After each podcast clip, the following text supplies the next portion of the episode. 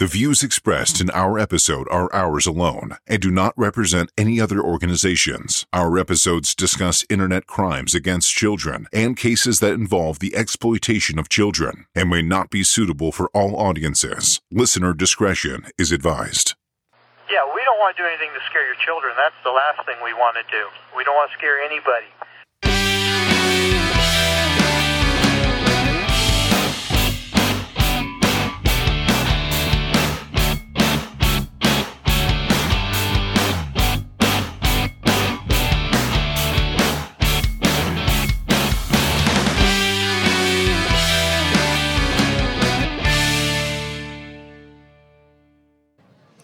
And welcome back to Catfish Cops. My name is Brandon Poor, and you will notice Tony Godwin's not with me because he is presenting a case study right now about uh, one of his big cases with um, hundreds of thousands of victims.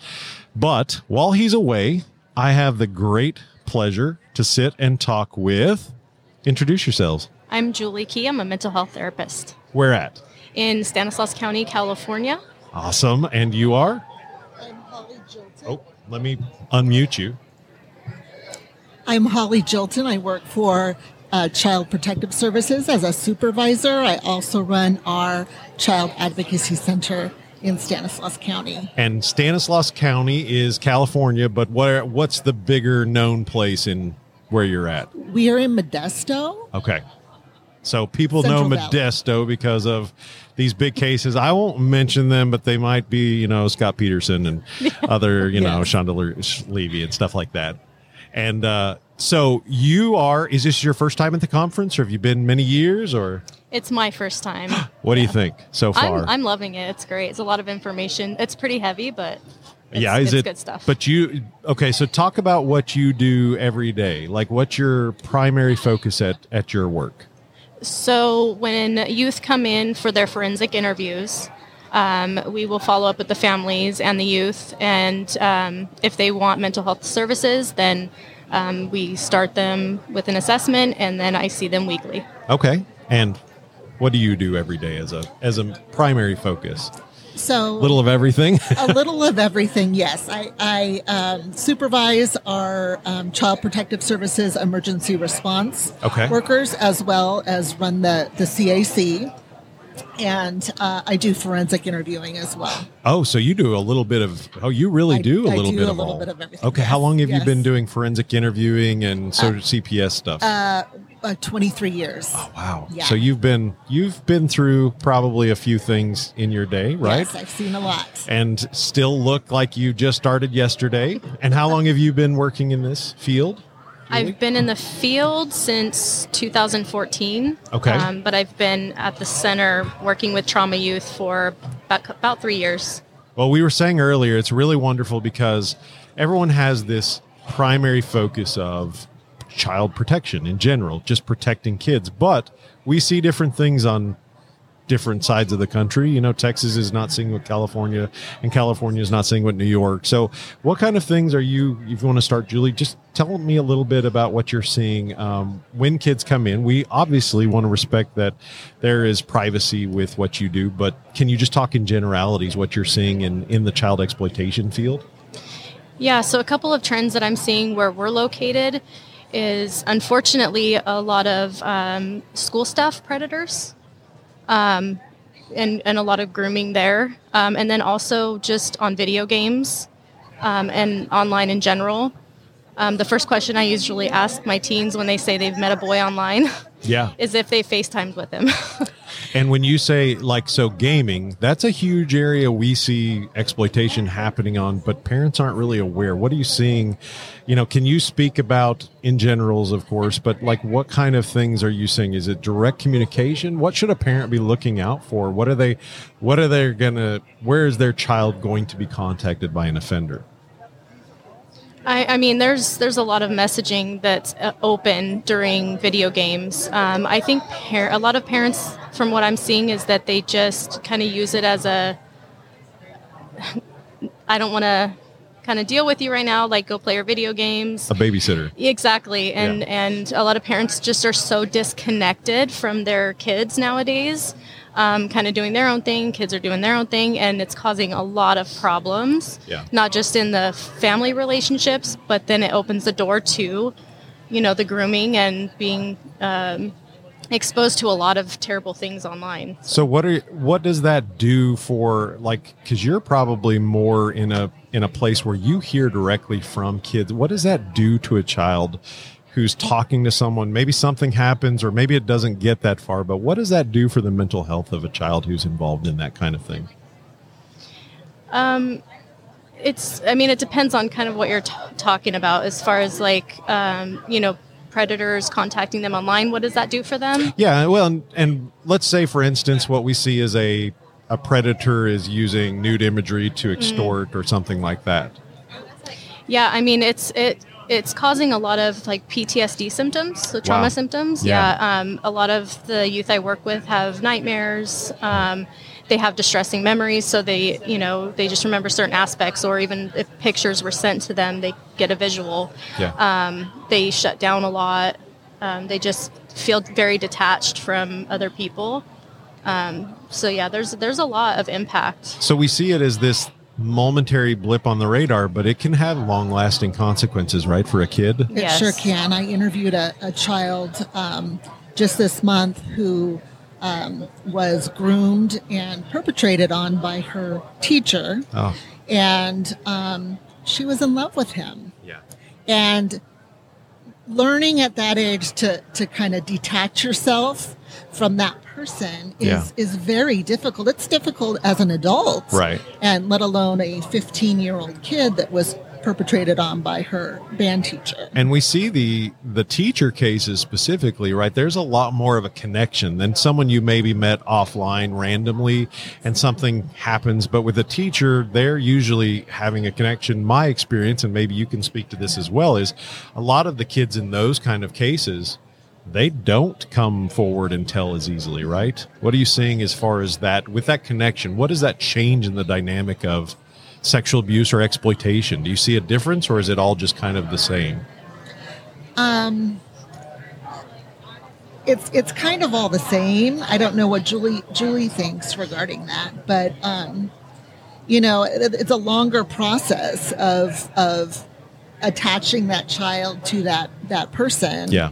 and then it creates a lifelong Yeah, scar, dip- right? Scar. Yeah. Yes. Yes. Yeah, where you've ripped this band-aid of Yes, trauma off of them and I I know that that's tough for them, you know, for us to see, but but we also know that that's harmful to them, right?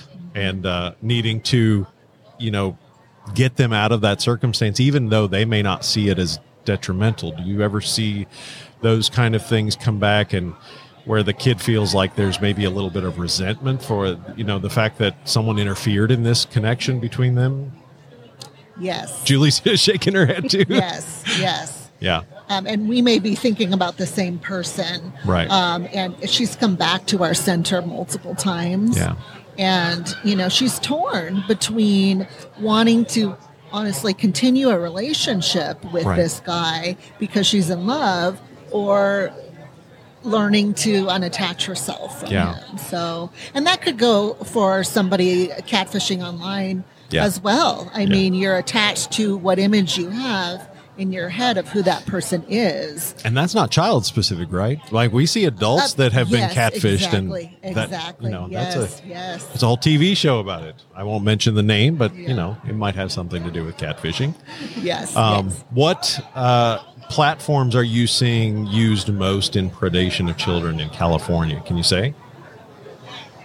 Um, I would say a lot on TikTok, um, and then just, I mean, through the PS5 or Xbox, just video games in general. Those gaming Because anytime there's an opening for for people to chat with each other, um, you know, you might hear your kids yelling and getting excited because he's playing a game, not knowing that the messaging they're doing on the side is, you know, potentially with a predator. Where the exploitation is happening. Right. Yeah. Exactly.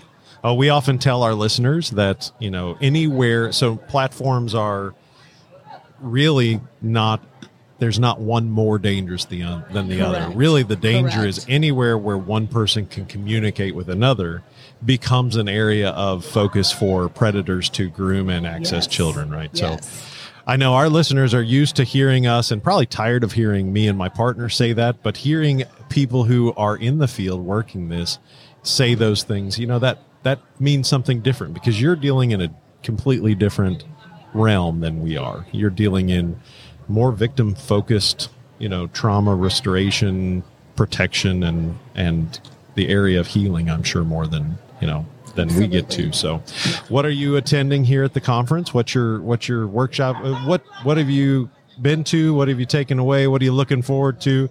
Uh, oh, I put them on the spot. They're like, what was the name of that again?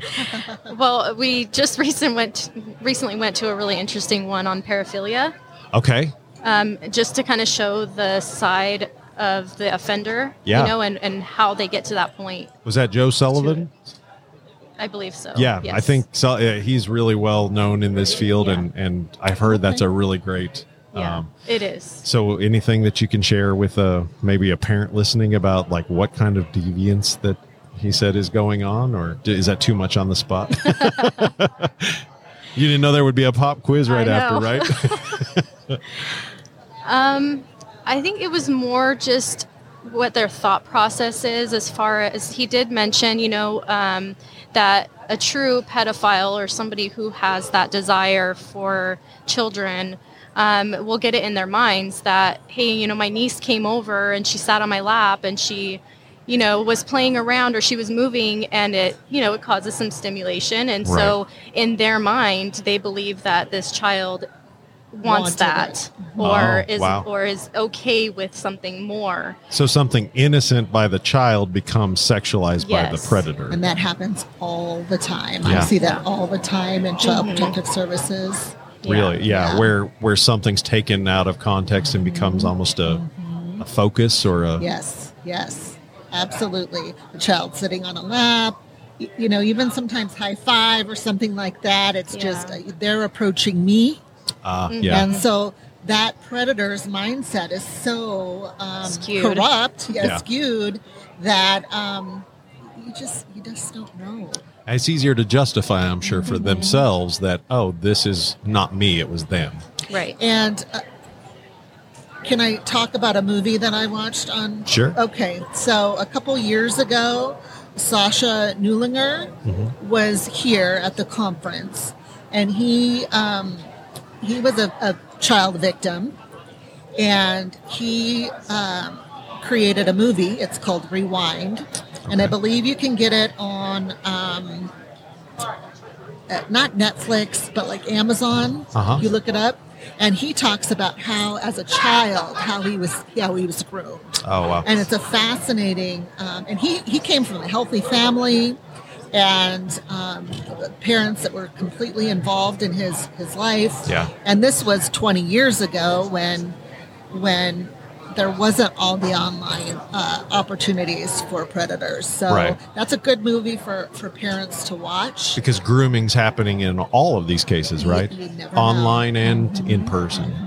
and and the predator's mind is so um, warped yeah that um, again like we said anything that that is innocent is perceived as a, a, a come on right to them. sexualized yes right yes and that's yeah i, th- I think that um, i think we share ways and ways that that happens when we talk about case studies and the Wonderful. ways but i mean this is it's it's really eye-opening to hear from professionals especially that have worked in this field for years that are seeing it every day and talking every day and seeing that hey these are common things but they're they're common amongst offenders. It's not like one person's done this and no one else does it. It's happening all of the time and across it's a the board. pattern which is fascinating to see it's it's not necessarily everybody has a different way of doing it Yeah. usually it's it's a it's a pattern and so Great insight. yeah Great insight. Well, thank you for joining us.